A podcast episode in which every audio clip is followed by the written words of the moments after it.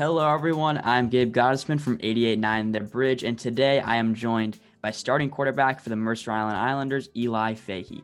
In his first year as starter on varsity, Eli has had an amazing season, throwing for five touchdowns in three games, including a huge pass last week to Samuel Gilchrist, which helped the Islanders take a 17 15 victory over the Sammamish Totems and move themselves to a 2 1 record on the year. Tonight, the Islanders will face their rivals, the Bellevue Wolverines, at 7 o'clock, which you can listen to on 88.9 The Bridge. Eli, thank you so much for talking with me again. Thank you for having me.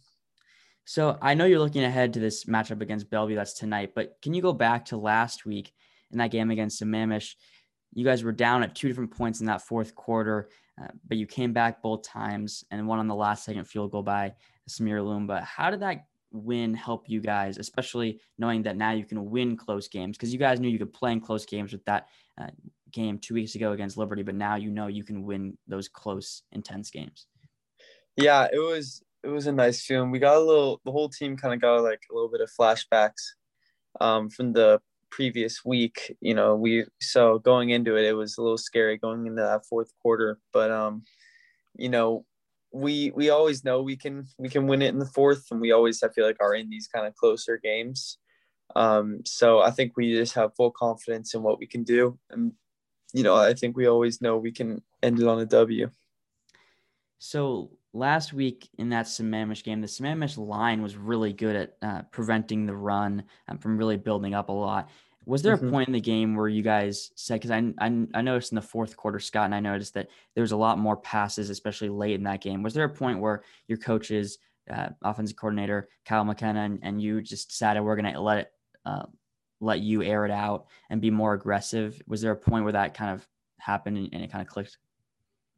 Um, I think you know, we were trying to establish the run all game, but it wasn't working out too well. And then um, late in that second half, I think, you know, we just like kind of realized, you know, passing the ball, like it's working. So we just continued to do what was what was working at the time, and it seemed to work out well.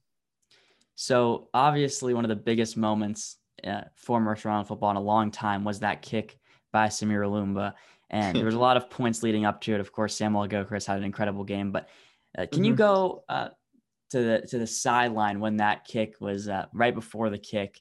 There was a, a timeout called. There was a lot going on. Can you guys kind of go through how the rest of the teammates were feeling on the sideline before that kick, and then of course when it went through? Yeah. Um, so we lined up for the kick, and then actually Mi was the ones who called the timeout. Right. Um, and everyone was just like, "Oh my god, like we can't take this. Like it's just like it's terrible. like that feeling, you know, just like waiting to see um, and you know, I think a lot of people had full confidence in Samir because in practice he's always hitting the deep field goals. He's such a good kicker. So you know, we were confident but nervous, and then you know, as it went through, just everyone was just so much excitement. So the uh, right after the game, uh, it was announced before the game, but you found out that uh, for this final game, senior night, the last home game this year, you're going to be going against Bellevue, which I, I don't want to disrespect Newport at all, but it was originally scheduled that you guys were going to play Newport, but you'd already beat them, you'd handled them, you'd, you'd shown you're the better team. How excited mm-hmm. are you guys now to get this opportunity for a new challenge? Uh, and it's at home, and there's all these things wrapped around the fact that you guys are playing your rival Bellevue. Yeah, we um yeah we huddled up after the um Sammamish game, and our coach told us that we're playing Bellevue, and we all just got super hyped because I mean obviously we were looking forward to senior night and our last game at home so no matter what, it would have it would have been great. But you know, now just getting the chance to play Bellevue this year, you know, when we when we think we have a good shot against them, um, it was it's just it's so exciting, and um, I'm looking forward to it.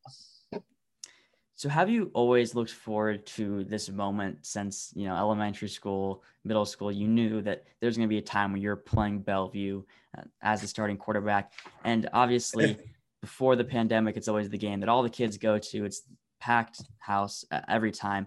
Do you feel like mm-hmm. there's more excitement in practice this week because of Bellevue? Um, and uh, how, how do you feel like the atmosphere around the yeah around the guys has changed? Yeah, um, I'd say everyone was pretty jittered up this week. Everyone was hyped. Um, you know, I think like you know a lot of people are talking about it too especially more than like you know I think more than it would be against Newport. Um, and so everyone is kind of hyped up. Which at first it's like we kind of lose all focus because like oh my gosh we're playing Bellevue, but then we kind of locked in. Um, and you know realize and like realize what we have to work towards to beat them because they're you know a good team obviously so i think everyone is just super excited but also super focused and determined to get it done so Eli, I feel pretty lucky that that I get a broadcast of your guys' games because a lot of other teams in high school have like 14 running backs behind the quarterback that's just sitting under center and they do 12 fake handoffs. And a lot of times I don't even know where it's going. But your offense is a lot more modern than a normal high school team. Mm-hmm. How do you plan? I, t- I talked to Samuel about this yesterday. He said uh, he he thinks that it's a lot more exciting. If he was playing on a different team, he might not even get a chance to get the ball. And in this offense, he's scoring touchdowns left and right. How do you plan to continue yeah. the balance between running and, and passing against this Bellevue defense, especially? Yeah. Um, you know, I think we're going to try to establish and dominate on the run early. You know, um, we we've had some struggles with it, but I know we know in practice that we're good at it and we can do it. And we've got great O line and great running backs, obviously. Um, so you know, and the running backs this week I think are going to get involved more in the pass game. Um, but you know, we like we like airing it out. We like going for the big plays, obviously. So um, I mean, I think it's a mixture of both. We're gonna try and do both really well this week, but you know, if if it's leaning one way or the other, whether it's run or pass, you know, we're gonna go that direction. I'm curious with uh, Luke Shavy, who's not going to be able to play in this game. There's a lot of other guys. We saw Nathan Buchan a lot more lining up in the slot. Uh, Sam mm-hmm. Well obviously had a huge game. He was the deep threat that Luke usually was. I feel like there was five guys that were each playing a part of what Luke Shavy does for your guys' offense.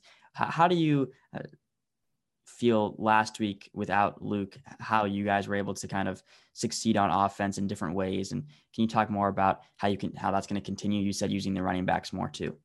Mm-hmm. Yeah. Um, I think, you know, it sucks that Luke's out, you know, it's super unfortunate because he's such a weapon. But um, I think Nathan really has stepped up. You know, Nathan's playing super well um, on both sides of the ball.